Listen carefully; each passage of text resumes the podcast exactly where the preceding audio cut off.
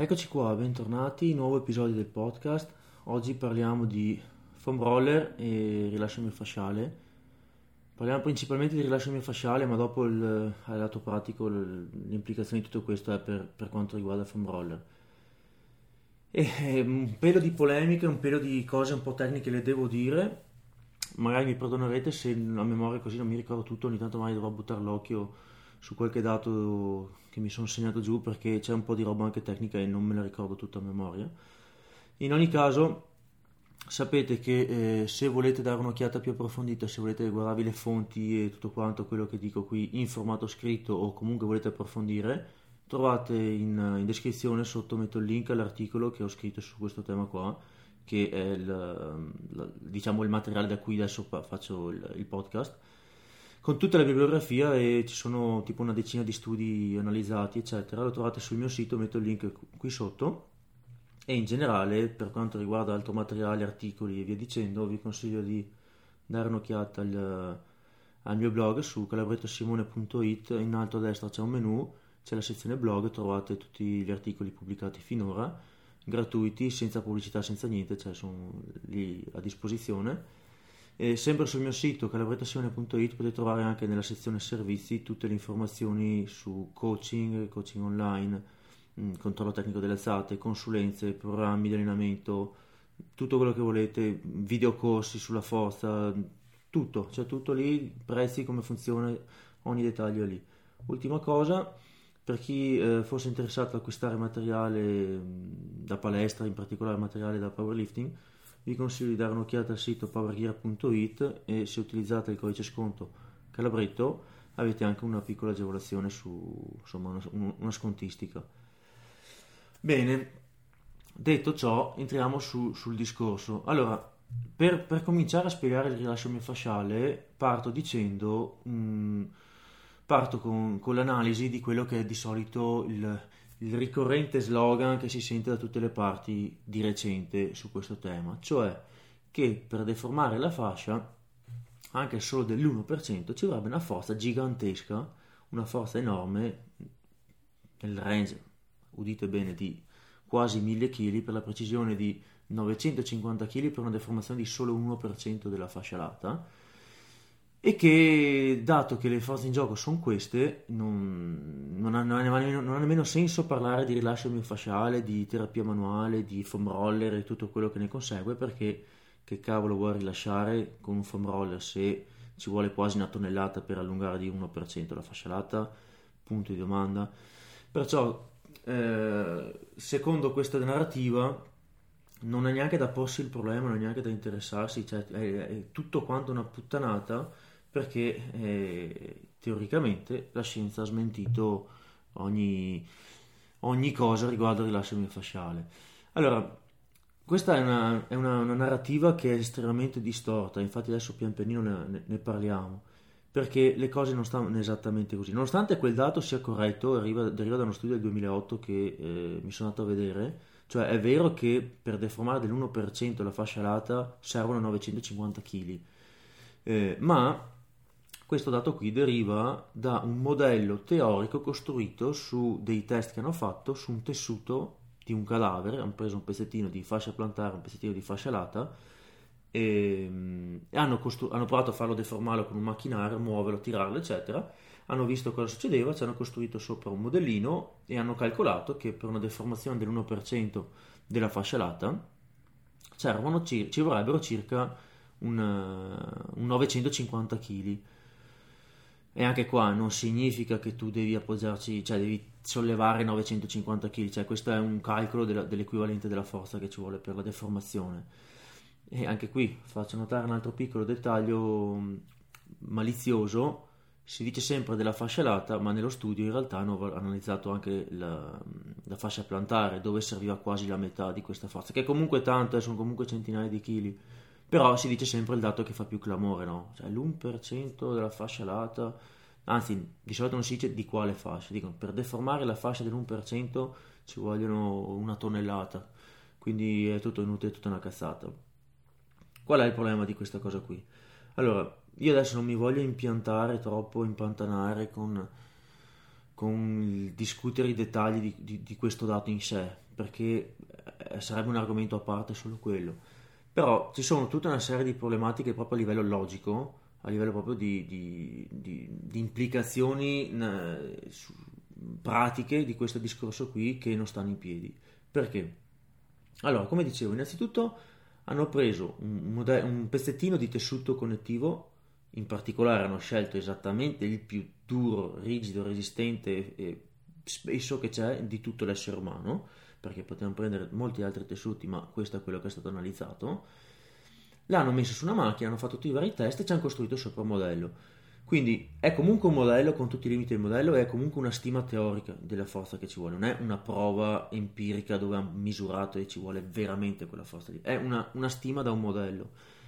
Ma la cosa più interessante è che è un cadavere, ok? È un cadavere, quindi morto, quindi non ha nessuna influenza all'organismo su quello che gli sta succedendo, cioè non, non c'è una reazione da parte dell'organismo, è un tessuto morto lasciato lì e l'1% di deformazione significa che proprio è stato sfibrato e resta allungato permanentemente dell'1%. Ok? Cosa implica tutto questo? Implica innanzitutto che, ehm, e, e qua sono le limitazioni nell'interpretare questa narrativa, innanzitutto non è detto che sia obbligatorio deformare fisicamente, cioè proprio renderla eh, più lunga, che la misuri col metro è più lunga, eh, la fascia per avere un aumento dell'estensibilità del ROM o un qualche miglioramento di qualche tipo da un punto di vista anche clinico. Cioè, non, non, nessuno ha mai provato che sia necessario una deformazione permanente per avere un qualche cambiamento di qualche tipo, che è quello che ci interessa a noi. A noi alla fine non ci frega se la, la, la, la fascia lata alla fine la misura è più lunga o no, quello non ce ne frega niente. Quello che ci interessa è ma poi sto meglio, ma poi mi fa meno male, ma poi il ROM è migliorato, ma poi migliora qualcosa, ecco. No, è tutto da, da, da, vedere se è necessario avere un allungamento di quel tipo per avere un qualche beneficio. E vi dirò di più, da, da quello che diremo dopo, non è necessario. Ok? Poi, altra cosa, la, la, pratica in generale del rilascio miofasciale, anche se questo magari termine non è propriamente corretto, o in generale il foam roller, la terapia manuale, eccetera, potrebbero essere efficaci, e lo sono, perché ne ho anche già parlato su, su, su altre occasioni, su altri articoli, per tutt'altre motivazioni. Magari uno può avere dei benefici utilizzando il foam roller o la terapia manuale o facendo quello che viene chiamato rilascio miofasciale e magari non è neanche rilascio miofasciale, può avere degli effetti positivi e magari tutto questo con la fascia non c'entra neanche un cavolo. Cioè magari migliori per qualcos'altro, magari migliori per boh, qualcosa che ha a che fare con il flusso sanguigno, con la temperatura, con l'inibizione del dolore, con una, una riprogrammazione, termine un po' abusato, del sistema nervoso, cioè ci possono essere miliardi di motivi che fanno sì che tutto sommato la pratica sia efficace anche senza avere qualcosa a che fare con una deformazione permanente della, della fascia. Quindi eh, anche qua, giusto per contestualizzare un attimino sto, tutto questo discorso della fascia che serve una forza enorme per deformarla, beh, questo è un dato preso ad hoc, estratto proprio il classico cherry picking, come gli fa comodo a chi piace eh, buttare merda su tutte queste pratiche qua, perché purtroppo ultimamente è un po' di moda cercare a tutti i costi di smantellare ogni, ogni pratica, ogni credenza, che è una cosa che da un certo punto di vista ha anche un senso, ci sta che ci siano persone scettiche, però guarda caso viene pescato solo questo dato e buttato lì in maniera generica, in maniera molto ingannevole, cioè non puoi allungare nessuna fascia perché ci vuole una tonnellata per deformarla di pochissimo, quando in realtà ci sono anche altri dati che dicono cose diverse, cioè cosa succede se invece che prendere la fascia lata e provare a deformarla e allungarla permanentemente prendiamo altri tessuti o altre fasce in altri posti? Perché ci sono altri dati, ci sono altri studi, ce n'è uno che io ho citato nell'articolo che se non ricordo male è del 2014 hanno fatto tutta una serie di varie prove con vari tessuti, pelle, tessuto di poso, altri tipi di fasce in altri punti e vengono modificati anche dalla pressione manuale, cioè anche da, da, da, dalle forze in gioco quando fai una pressione con le mani, quando fai la terapia manuale, erano sufficienti e come a modificare il, i tessuti, anche con pressioni piuttosto basse. E questa è una cosa che potete vedere benissimo anche voi. Se siete scettici e non mi credete potete vederlo eh, dai video delle dissezioni, ok? Ci sono dei video delle dissezioni, ci sono sicuramente delle zone, delle parti che sono considerabili praticamente dei legamenti che non ti basta la mano, cioè non ti basta infilare il dito, aprire un attimino e, e si sfalla, no, ci vuole il bisturi, cioè li vedi che le tagliano col bisturi quelle zone lì o che sono rigide, che, son, che se tirano si sposta tutto, ecco. Quelle, quelle, zone lì, quelle parti di tessuto connettivo lì, chiaramente hanno delle proprietà meccaniche che le rendono molto più resistenti, quindi fibre collagene in un certo modo, l'orientamento in un certo modo, un certo spessore e via dicendo. Ma altre zone, ripeto, è estremamente chiaro e lampante guardando qualche dissezione, basta pochissimo, cioè col ditino scavi un attimino e si separa, col ditino apri e si rompe proprio il tessuto, la... ci sono degli strati anche molto fini di fascia, ci sono degli strati dove magari muovendo un attimino vedi che l'aderenza si rompe e si apre, i, i tessuti si scorrono in maniera diversa dopo, ecco. Quindi, eh, e poi, come, come, dicevo prima, ci sono anche altri tessuti, non c'è solo la fascia. Quando tu comprimi, prendi dentro tutto. Quindi questo era per dire che il fatto che con quel modello in quello studio hanno visto che ci vuole quei tot chili per deformare la fasciolata, non implica che automaticamente qualsiasi cosa tu cerchi di fare con il foam roller o con la terapia unale sia completamente inutile. Anzi, dipende da, da cosa, dove, come, qual è l'obiettivo e, e, tutto quello che ne va dietro. Quello che secondo me questo studio qui, eh, che, che, è quello che lo rende interessante, implica è che ah, ci sono dei tessuti connettivi estremamente resistenti, estremamente resistenti, e che molto probabilmente non, non, li stai allungando meccanicamente, cioè non li stai sfibrando e permanentemente lasciandoli più lunghi. Ok, quindi probabilmente se hai un qualche beneficio, il beneficio non deriva da questa cosa qui, ma deriva da altri fattori che dopo vedremo. Quindi qua adesso a me piacerebbe entrare un po' su una, una parte un po' più tecnica, un po' più diciamo la parte fisiologica di quello che succede quando si cerca di fare il rilascio miofasciale, in particolare col foam roller che potremmo sostanzialmente definirla come la risposta a chi ti fa la domanda, ma quindi quando faccio il foam roller si rilascia qualcosa, cioè c'è questo rilascio miofasciale, effettivamente si rilascia la fascia, cosa sta succedendo? Allora,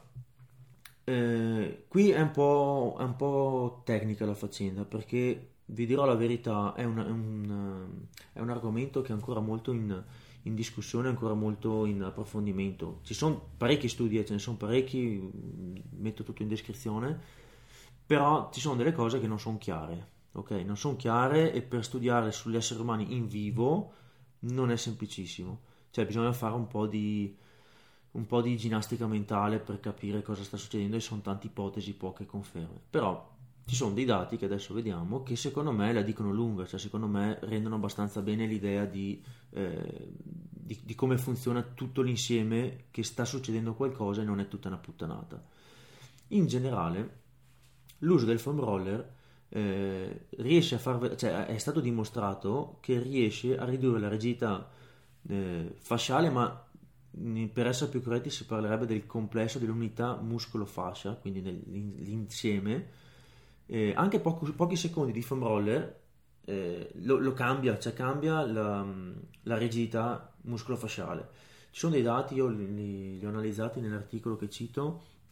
e sono recenti, eh, questi sono stati del 2019, 2020, 2021, che dimostrano, cioè che cambia la resistenza dopo che eh, oppone allo stiramento e bastano già pochi secondi, cioè Mm, già questo mette molto uh, in dubbio tutta la retorica del non puoi far modificare la fascia, non puoi fare niente.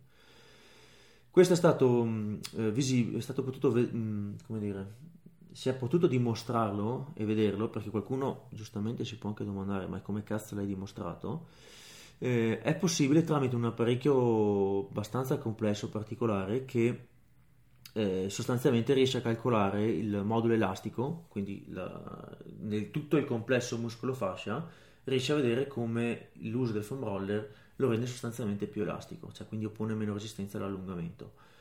Ehm, in particolare c'è una, uno studio dove hanno utilizzato il foam roller per 45 secondi eh, per 4 set, quindi hanno fatto 4 volte il, il passaggio del foam roller per la durata di 45 secondi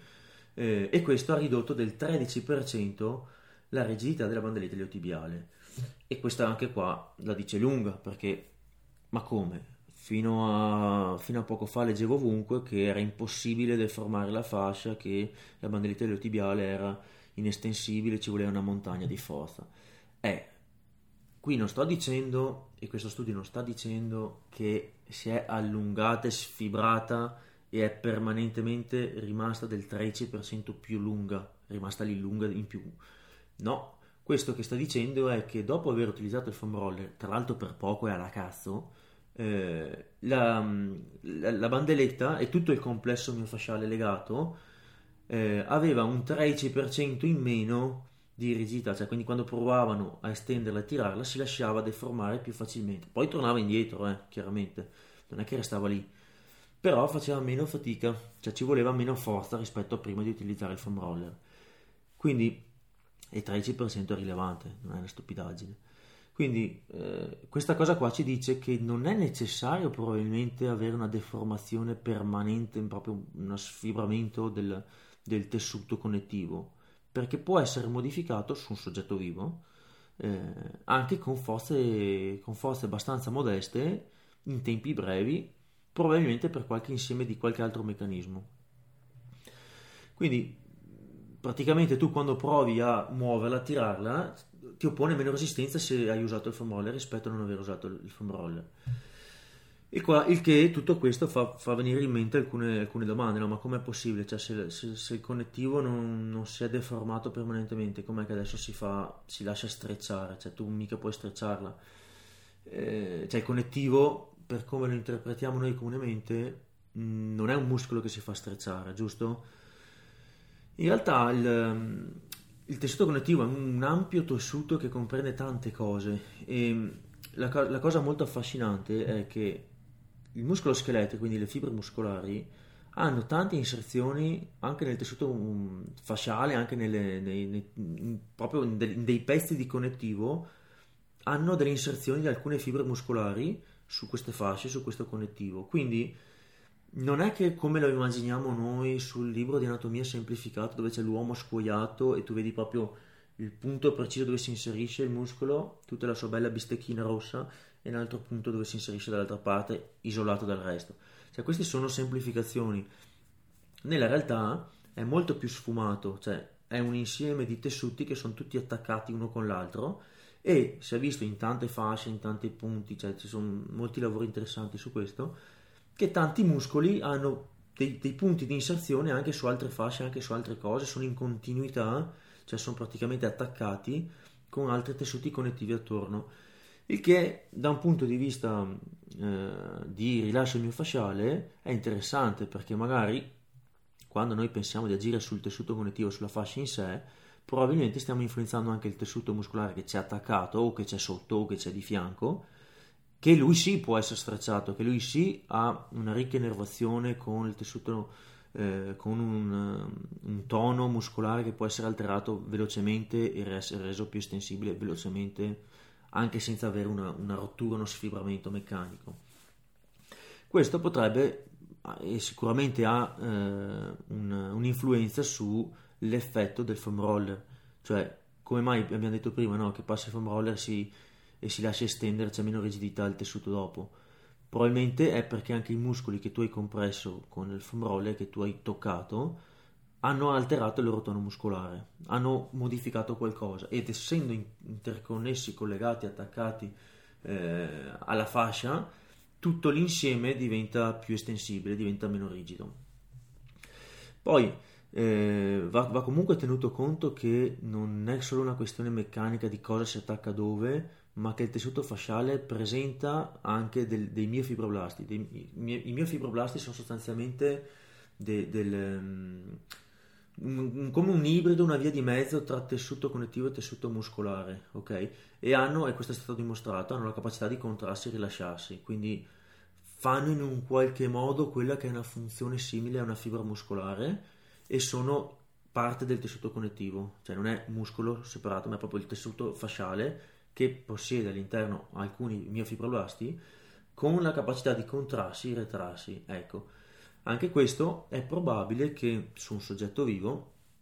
vada ba- ad alterare il tono, la resistenza che c'è a livello fasciale o comunque del tutto il complesso. Quindi eh, non è così scontato che il tessuto fasciale sia una cosa lasciata lì che non, che non, ha nessuna possibilità di essere modificata, che non può essere allungata e sfibrata, cioè allungata e eh, strizzata, diciamo così. Un'altra cosa dal punto di vista sempre fisiologico è che cambiamenti di idratazione cambiano la, la rigidità, elasticità e l'estensibilità anche qua del complesso muscolo-fasciale e questa è una cosa che è stata studiata più volte, è stata più vista più volte e sembrerebbe essere collegata alla maggiore sensibilità del, o all'aumento del ROM in seguito all'utilizzo del foam roller o di terapia manuale, cioè hanno visto che sostanzialmente questo potrebbe di per sé eh, essere sufficiente a cambiare il, il ROM dopo, il ROM articolare sono cose abbastanza complesse che non sono del tutto chiare e che io onestamente capisco fino a un certo punto perché dopo si va molto nel, nel tecnico, però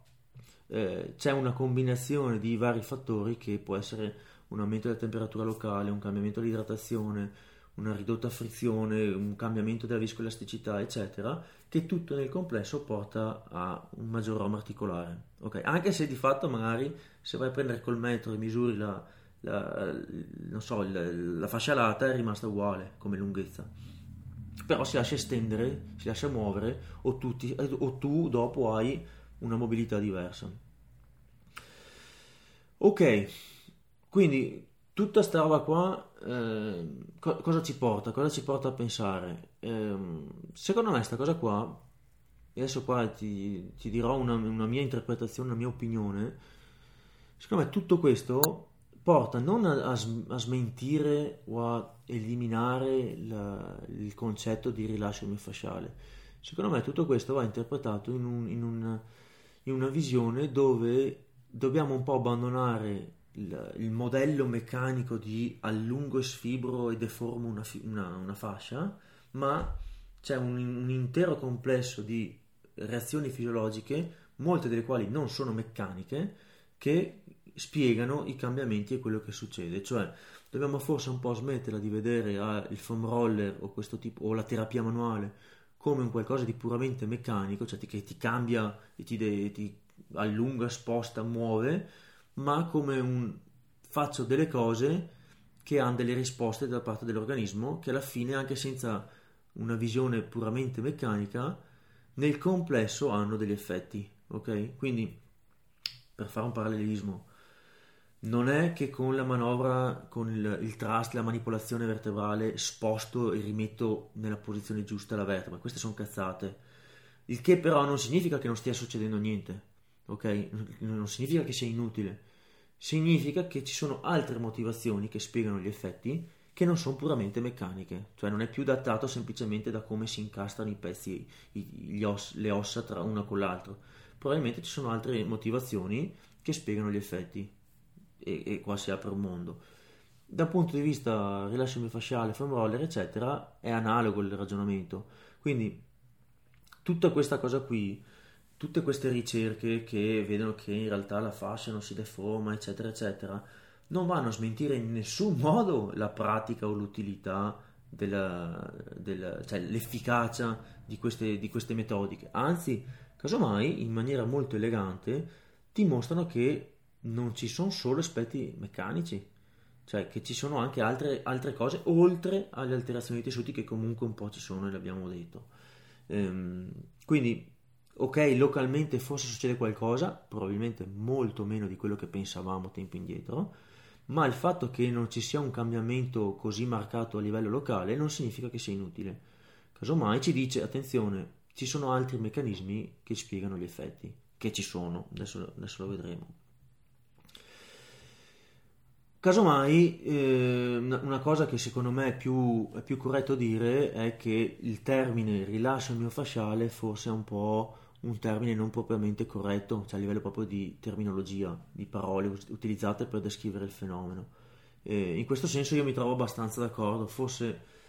è un po' ingannevole dire sto rilasciando, sto allungando, sto aprendo, mollando, detendendo la fascia. Questo è un po' borderline dal mio punto di vista perché sostanzialmente ti lascia intendere che tu stia fisicamente sfibrando e permanentemente allungando un tessuto che in realtà non viene allungato più di tanto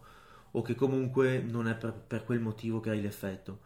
Quindi da questo punto di vista qua io sono d'accordo con chi è particolarmente critico e, su queste terminologie e dice no guarda che è tutta una, tutta una puttanata, non stai allungando proprio niente. Ecco, che non stai allungando proprio niente, diciamo che sono parzialmente d'accordo e secondo me è bene che ci si impunti per utilizzare la terminologia corretta, perché è da queste cose qui che poi nascono i falsi miti, no? Che è un po' come, tornando all'analogia di prima, è un po' come con eh, le manipolazioni vertebrali, no? Mm, non puoi dire a uno ti rimetto dentro, ti rimetto a posto, ti riallineo la vertebra. No, cioè, poi ok, chi è del mestiere sa che in realtà non è così, però è comunque corretto lamentarsi quando uno, usa quelle terminologie, perché fanno passare un concetto sbagliato, che potenzialmente può essere anche pericoloso come concetto, perché poi le persone pensano che la vertebra sia spostata e che è pericoloso se non è rimessa a posto, che sono cagate. Allo stesso modo, magari qualcuno potrebbe pensare che ha qualcosa, che la fascia si è accorciata, che è troppo che ti, cioè, e che quindi bisogna sfibrarla, cioè c'è tutta una visione, un modello mentale che è scorretto e che rischia di portare avanti dei falsi miti. Quindi la terminologia rilascio fasciale secondo me potrebbe essere rivista e se ne può parlare. Adesso non mi viene in mente un'alternativa, ma eh, già il rilascio mio fasciale secondo me è meglio che rilascio fasciale e basta o allungo, fascia, allungo la fascia e basta però insomma mh, mm, da lì a dire che comunque è tutta una cazzata calma ok ripeto la terminologia potrebbe essere ingannevole è giusto lamentarsi ma da lì a, a dire è tutta una farsa perché non stai allungando la fascia ce ne passa molto. E purtroppo qui ehm, mi, tocca, mi, tocca, mi tocca dire che ci sono tante persone che hanno fatto una carriera su queste cose qua, sia in un verso che nell'altro, cioè persone che con trucchi retorici hanno, hanno fatto credere cose non veritiere da un punto di vista anatomico alle persone e che ci hanno costruito sopra un business, quindi no, c'hai quel problema, la fascia, questo e quell'altro, devi fare questa, quest'altra terapia o trattamento, se no morirai. E questo ovviamente è abbastanza disonesto, eh, e viceversa c'è chi ci ha fatto una carriera con l'esatto contrario, cioè cercando di fare il debunker, cercando di smantellare e fare il, quello che demolisce ogni credenza, ci ha fatto una carriera in direzione opposta e purtroppo è, è molto molto diffusa e va molto di moda ultimamente. Quindi cavalcare l'onda che no, il foam roller è inutile, no, la fascia non si può deformare, compra il mio corso che ti spiego come fare per fare invece qualcosa che funziona. Gira e rigira è lo stesso tipo di, di, di disonestà e di malafede. Come quasi sempre succede, probabilmente la, la, la, verità sta in una via di mezzo all'interno di questi due estremi. Quindi, venendo un po', venendo un po al, all'aspetto un po' più pratico, il foam roller ha un'utilità, serve, cioè devo farlo, come funziona, cioè al di là di tutta questa teoria dietro di quello che succede sul corpo quando lo pratichi, funziona? Cioè cosa dicono i dati? Quando hanno provato, hanno visto qualche cambiamento? Allora sì, la risposta breve è sì, funziona, bisogna vedere e capirsi per cosa, a quale scopo e con quale finalità, utilità, in che caso e via dicendo. Allora, L'efficacia dimostrata ce ne sono e mm, io adesso parlo, quello che dico qui è un po' il riassunto di circa 3-4 ultime eh, review e meta-analisi che sono tutte molto recenti perché la più datata è del 2015, le altre sono 2020-2022, forse quella prima del 2019, adesso vado un po' a memoria. Comunque, riassumendo, allora, eh, per quanto riguarda l'utilizzo del pre-allenamento, cioè il foam roller, prima di allenarsi, appena prima di allenarsi, per quanto riguarda la prestazione non ci sono particolari benefici, cioè non ti fa eh, migliorare la prestazione. Qui vanno fatte alcune precisazioni perché ehm, c'è una piccola, piccolissima tendenza a migliorare un pochino la prestazione negli studi in cui hanno utilizzato eh, maggior volume di foam. Volume vuol dire che sostanzialmente hanno fatto più tempo, per più secondi il foam roller comunque poca roba, comunque fatto alla cazzo, comunque con tutti i problemi di sto genere di cose qua, perché si parla di 30-60 secondi generici alla buona, cioè tutti quanti massaggiano quel, quel muscolo per x secondi con un foam roller molto morbido, eccetera. Quindi è comunque fatto alla cazzo, perché non è così che andrebbe fatto, però negli studi in cui eh, veniva utilizzato in maniera un po' più eh, per più tempo e con, maniera, con un'insistenza maggiore, tendenzialmente si vede un leggerino aumento delle, delle, delle prestazioni, però siamo sempre nel range del non significativo. Io qua avrei delle premesse da dire, no? perché è un discorso simile allo stretching. Bisogna vedere che muscoli, in che caso, su che soggetti, cosa avevano bisogno quei soggetti, che caratteristiche avevano, dove avevano le limitazioni, eccetera. Perché tendenzialmente si è visto che il foam roller nel pre-allenamento ha un effetto neutro, cioè non peggiora, non migliora la prestazione, a differenza dello stretching, e qua ci ritorniamo. Però, però dipende anche dal soggetto, no? Adesso prendiamo il caso di un, di un powerlifter Ok, magari non è che il, il foam roller fatto sul muscolo agonista mi permette poi di fargli esprimere più forza, cioè questo no, questo no e spero sia chiaro. Però per esempio se io dovessi fare il foam roller sulla, sulla schiena prima di fare la panca e poi questo mi permette di fare un arco migliore, indirettamente, indirettamente mi migliora la prestazione, cioè ha un'utilità per migliorare la prestazione. Poi se magari non so, io con la pallina mi mi, mi tratto un po' il gluteo o non so, la gamba, la coscia, il polpaccio, quello che è, e questo mai mi permette di, scendere meglio nello squat e poi di conseguenza faccio una prestazione migliore. Eh, questo a tutti gli effetti è un, un, miglioramento della prestazione tramite questa pratica. È tutto un miglioramento indiretto, no? Eh, quindi secondo me, prima di bollare in automatico come zero beneficio sulla prestazione, secondo me va un po' visto eh, il contesto è caso per caso. Però in linea di massima, e qua devo essere esplicito, non ti fa far esprimere più forza sul muscolo tra- trattato, se è questo che eh, si, se è questa la domanda che, che, si cerca. Quindi non c'è un fisiologico aumento della, della, so, della, della conduzione nervosa, dell'espressione, cioè un qualcosa che fa sì che lo stesso muscolo spinga di più? No, questo no eh, nemmeno che spinga meno, perché per esempio nello stretching, se io faccio stretching abbastanza intenso, statico, e subito dopo faccio un test di forza, eh, soprattutto forza massimale o forza esplosiva, ho una riduzione della performance temporanea e dopo ci sono mille scamotage per, per, far, per aggirare il problema. Però col foam roller non succede questo. In particolare l'hanno visto su uno studio alla leg extension dove hanno fatto fare foam roller anche abbastanza pesante sul quadricipite e subito dopo all'istante gli hanno fatto fare leg extension e non cambiava un cazzo. Eh, e questa è una cosa molto molto figa che apre tante altre domande perché eh, l'effetto inibitorio di questo genere di pratiche, compreso lo stretching, sul sistema nervoso che poi eh, abbassa il tono e via dicendo, è quello che tendenzialmente ti dà il beneficio in termini di mobilità, flessibilità e quello che ne consegue. Però ti fa perdere la forza, se col foam hai un aumento della, de, del ROM, della sensibilità, eccetera, ma non cambia la forza, fa venire due o tre domande, ma e allora quindi? Ecco, questo è tutto un altro argomento, ma è molto affascinante e secondo me è molto, è molto meno problematico rispetto allo stretching, perché con lo stretching effettivamente uno deve avere due o tre accortezze se ha bisogno di fare stretching prima della prestazione. Per quanto riguarda il, il, il post allenamento, il foam roller, e questo è stato dimostrato in maniera abbastanza inequivocabile, in maniera concorde da tutti gli studi, riduce il dolore e la, mostrerebbe una tendenza anche qua leggera, non è statisticamente significativa, ma bisogna vedere il contesto, eh, nell'attenuare la perdita di forza che si ha dopo un allenamento. Quindi avete presente quando uno si allena, è stanco, se il giorno dopo riprova la stessa identica prestazione è più debole, ok? Facendo il foam roller nel, nel recupero tendenzialmente si è visto che la direzione è quella di un attenuamento di questo deficit di forza post allenamento della stanchezza. Quindi sostanzialmente si è visto che un pochino velocizza il recupero dei danni, dei danni muscolari indotti dall'allenamento, mm, però siamo comunque su entità molto, molto limitate, no? Questo beneficio è stato visto che dura 1-2 giorni, che comunque è interessante, comunque dal mio punto di vista è, è comodo, eh, è utile. Un rullo te lo compri una volta nella vita, ce l'hai lì a gratis a casa,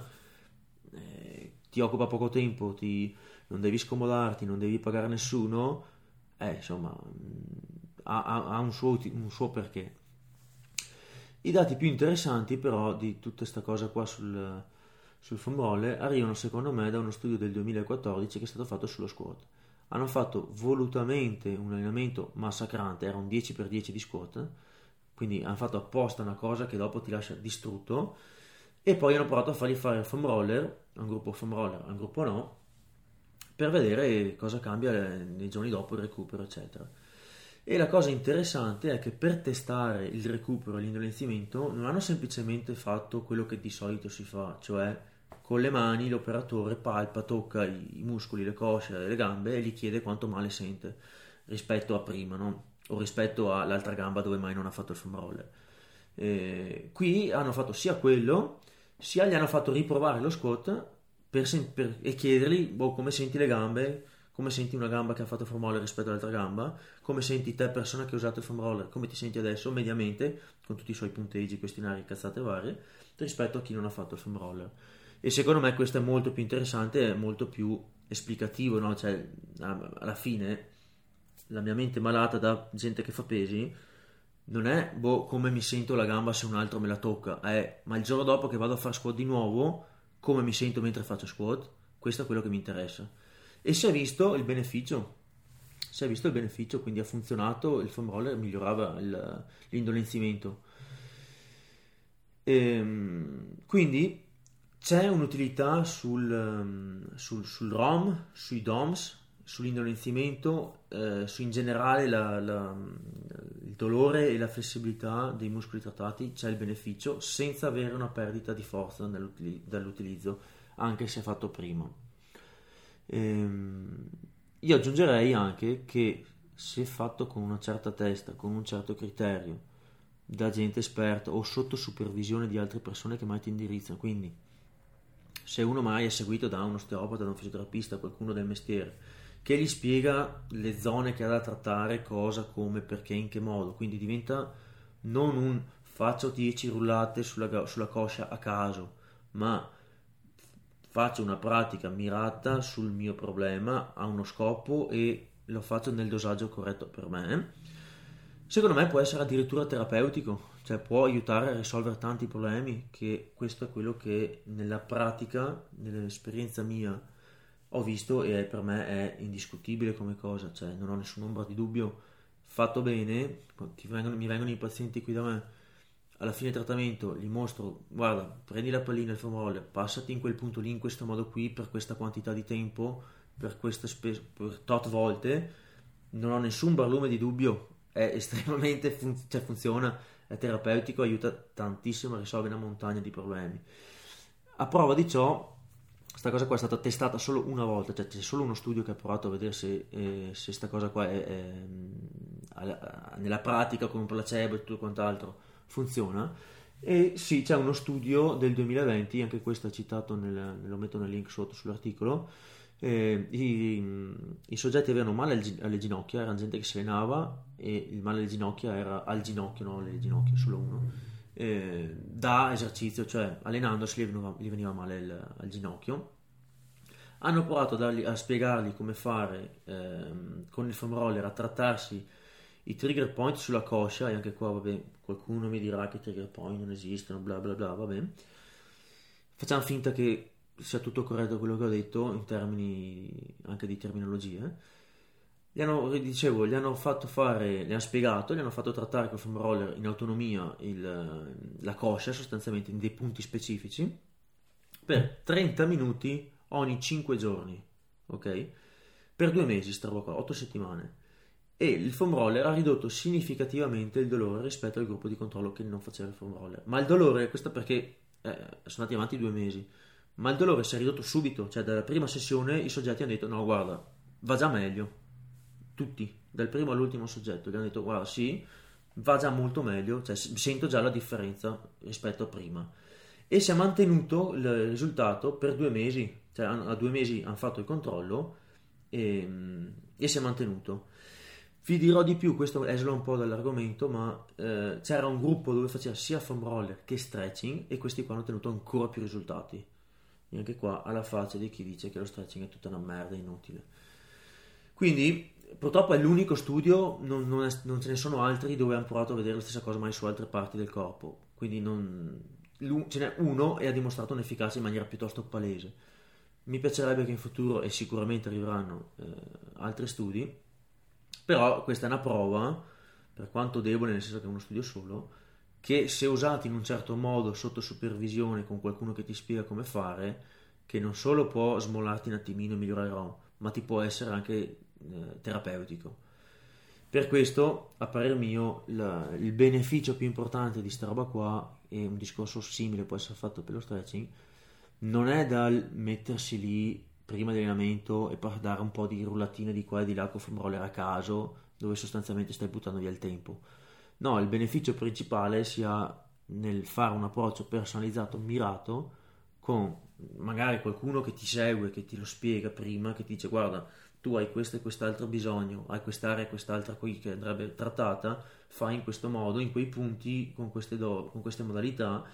che sono quelle di cui hai bisogno. Ecco, sta roba qui fa tanto. Adesso io non ho mh, grandi prove da portare, se non empiriche, però a parer mio e anche sulla base di quello che abbiamo appena detto fin adesso, eh, è una pratica che dà tantissimo. E soprattutto è gratis perché dopo le cose gratis sono sempre più belle. Perché è vero che ci sono anche altre modalità, altre pratiche, altre cose che hanno dei benefici, non tantissime, però ce ne sono, ma se le paghi eh, cambiano tante cose. Invece questa qui ha il vantaggio enorme, enorme, che te la puoi fare te da solo in autonomia a casa per i cazzi tuoi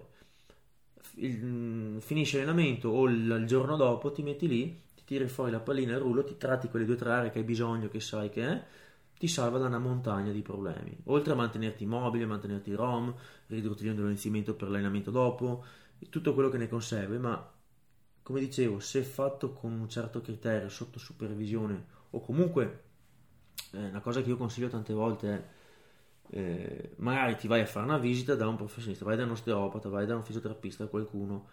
che ti tratta, che ti, che ti dà una mano su quello che hai bisogno e poi ti insegna dove, come, in modo che tu in autonomia eh, possa gestire certe problematiche. Ecco, questa qui è una salvezza. Questa cosa qui, secondo me, è, eh, è veramente una cosa che cambia tanto, tanto, tanto. Risparmia da tante rogne e ti mantiene, ti mantiene in salute molto di più rispetto a non farlo. Nel complesso, quindi, per concludere, oltre a questo qua che, eh, queste cose che ho già detto, cioè di essere mai affiancati da un professionista, per il powerlifter classico medio che, eh, che può essere interessato al recupero e a, alla, sua carriera, alla sua carriera, alla sua longevità, io consiglio, questa pratica la consiglio, ok? La consiglio in generale perché secondo me il rapporto rischio, scusa, il rapporto costi-benefici è, è super conveniente eh, e la mia, eh, tra virgolette, prescrizione è se siete dei pezzi di legno, se siete indolenziti, avete spesso contratturine, il doloretto duro di qua e là che ti vuole due ore per scioglierti un attimo prima di fare uno squat decente, ecco, prendetevi l'abitudine di dedicargli qualche minuto prima della, dell'allenamento su quelle che sono le zone che sapete che hanno bisogno di voi, ok? Ognuno ha le sue. E questo qua, dopo ti alleni, ti semplifica tanto la vita, una stupidaggine, magari uno ha il polpaccio che gli limita un po' la caviglia o il gluteo che è un po' rigido, eh? ne fa quei 5 minuti prima di far squat, scende in buca molto meglio, magari si piega meno con la schiena, magari è più comodo, magari gli fa meno male qualcosa che prima gli faceva male, cioè è una cosa che è molto molto comoda e utile. Nel pre-allenamento comunque io consiglio di non andarci troppo pesante, ok? Cioè non piantatevi sopra con, uh, con cioè di quelle che proprio ti lascia l'ematoma, no, sta roba qua prima dell'allenamento no. Eh, nel primo allenamento fate un pochino quello che serve, qualche minuto per sciogliervi un attimino dove sapete che siete più rigidi. Mentre nel post o nei giorni dopo o nel recupero tra un allenamento e l'altro, eccetera, lì il mio consiglio è di andarci pesante, di andarci veramente pesante dove sapete che siete di legno. Anche qua, ripeto, sono consigli per il powerlifter medio, per gente che insomma è atleta o comunque c'è un po' di carne addosso, no per la signora Pina di 80 anni con l'osteoporosi. Dicevo, il mio consiglio è di andarci pesante, ma vi servirà sicuramente una pallina rigida, non da tennis troppo morbida, una pallina rigida, abbastanza piccola in modo che, che il punto in cui preme sia di una superficie piccola per aumentare la pressione, un foam roller generico, grande, morbido, secondo me è troppo morbido per praticamente tutti i powerlifter, ci vuole qualcosa di molto più rigido e che prema, e che prema forte. Trovate le posizioni in modi, ingegnatevi un attimino per far sì che ci riusciate a mettere sopra molta pressione e deve essere una cosa che va profonda a fondo, cioè che, che preme, che scava, che ecco. Le prime volte su aree che non trattate da una vita, che siete rigidi, eccetera, magari vi lascia anche proprio l'ematoma all'inizio e è giusto che sia così, è normale ripeto, fatevi supervisionare da qualcuno del mestiere. Però sta pratica qui dà benefici enormi e io consiglio di farla su, su base costante, cioè una o due volte a settimana, nei giorni off magari, le aree che sapete che sono rigide, le aree che sapete che voi poi tendete ad avere qualche fastidio, problema, eccetera, dateci dentro, mantenetele morbide. Poi, una volta che siete abbastanza a posto, perché avete già fatto il grosso di sto lavoro, siete già abbastanza sciolti e morbidi, magari vi basta quei 5-10 minuti qua e là a spot ogni tanto per mantenervi, ok? Ma se non avete mai fatto nulla di sta roba qua, il mio consiglio vivo e spassionato è quello di mettervi lì sistematicamente, dedicarci un po' di giorni, smollar fuori tutto, fino a che arrivate a un punto in cui non vi fa più quel dolore atroce col, con la pallina, col foam roller, ma sentite un po' la pressione e finita là, ecco, che è come dovrebbe essere. Se invece appoggiate un dito e vi fa un male cane, probabilmente avete bisogno di fare foam roller. Arrivati, dicevo, a quel punto in cui si è smollato fuori, non sentite più tanto la pressione, vi basta molto meno. Vi basta magari quei 10 minuti, 15 minuti in quelle due aree specifiche che sapete di aver bisogno di essere spesso rigidi, magari una volta, due a settimana, cioè impegno minimo, beneficio alto. Questa sostanzialmente è la mia raccomandazione per concludere il tutto. Io spero di eh, essere stato abbastanza esaustivo su questo argomento, sono andato via un po' veloce su alcune cose perché sennò diventa infinito e mh, mm, ricordo ancora una volta che potete leggervi l'articolo intero e cercarvi le fonti o se qualcosa che ho detto non vi quadra e pensate che io abbia detto qualcosa che non è corretto, ci sono tutte le fonti, tutti i dettagli sul, sul sito, io metto il link qua sotto sul sito calabrettosimone.it e eventualmente potete dare un'occhiata, approfondire o se qualcosa di quello che ho detto non vi sembra corretto, guarda, sono più che disponibile per parlarne se volete mandarmi un messaggio o qualcosa. Ehm, vi consiglio anche di dare un'occhiata al mio Instagram, calabretto underscore Simone, dove sono abbastanza attivo, pubblico roba, e, oltre al sito, dicevo. Per quanto riguarda invece tutti i servizi di coaching, eh, coaching online, consulenze, programmi di allenamento, eccetera, eh, trovate informazioni sul sito calabrettosimone.it sulla sezione servizi, ci sono tutti i dettagli, prezzi, modalità e via dicendo. Eh, un'ultima cosa, eh, se avete bisogno di attrezzatura da powerlifting, dal sito powergear.it se utilizzate il, il codice sconto Calabretto avete una, un, un'agevolazione, uno sconto sul totale. Io vi ringrazio sono a disposizione per domande, eccetera, perché questo è un argomento che secondo me non è ben trattato, beh, in italiano non si trova niente, ma non è ben trattato in maniera esaustiva e quindi magari questi sono argomenti un po', un po bistrattati e finita là. Se vi va di approfondire, eccetera, chiedere, io sono più che disponibile.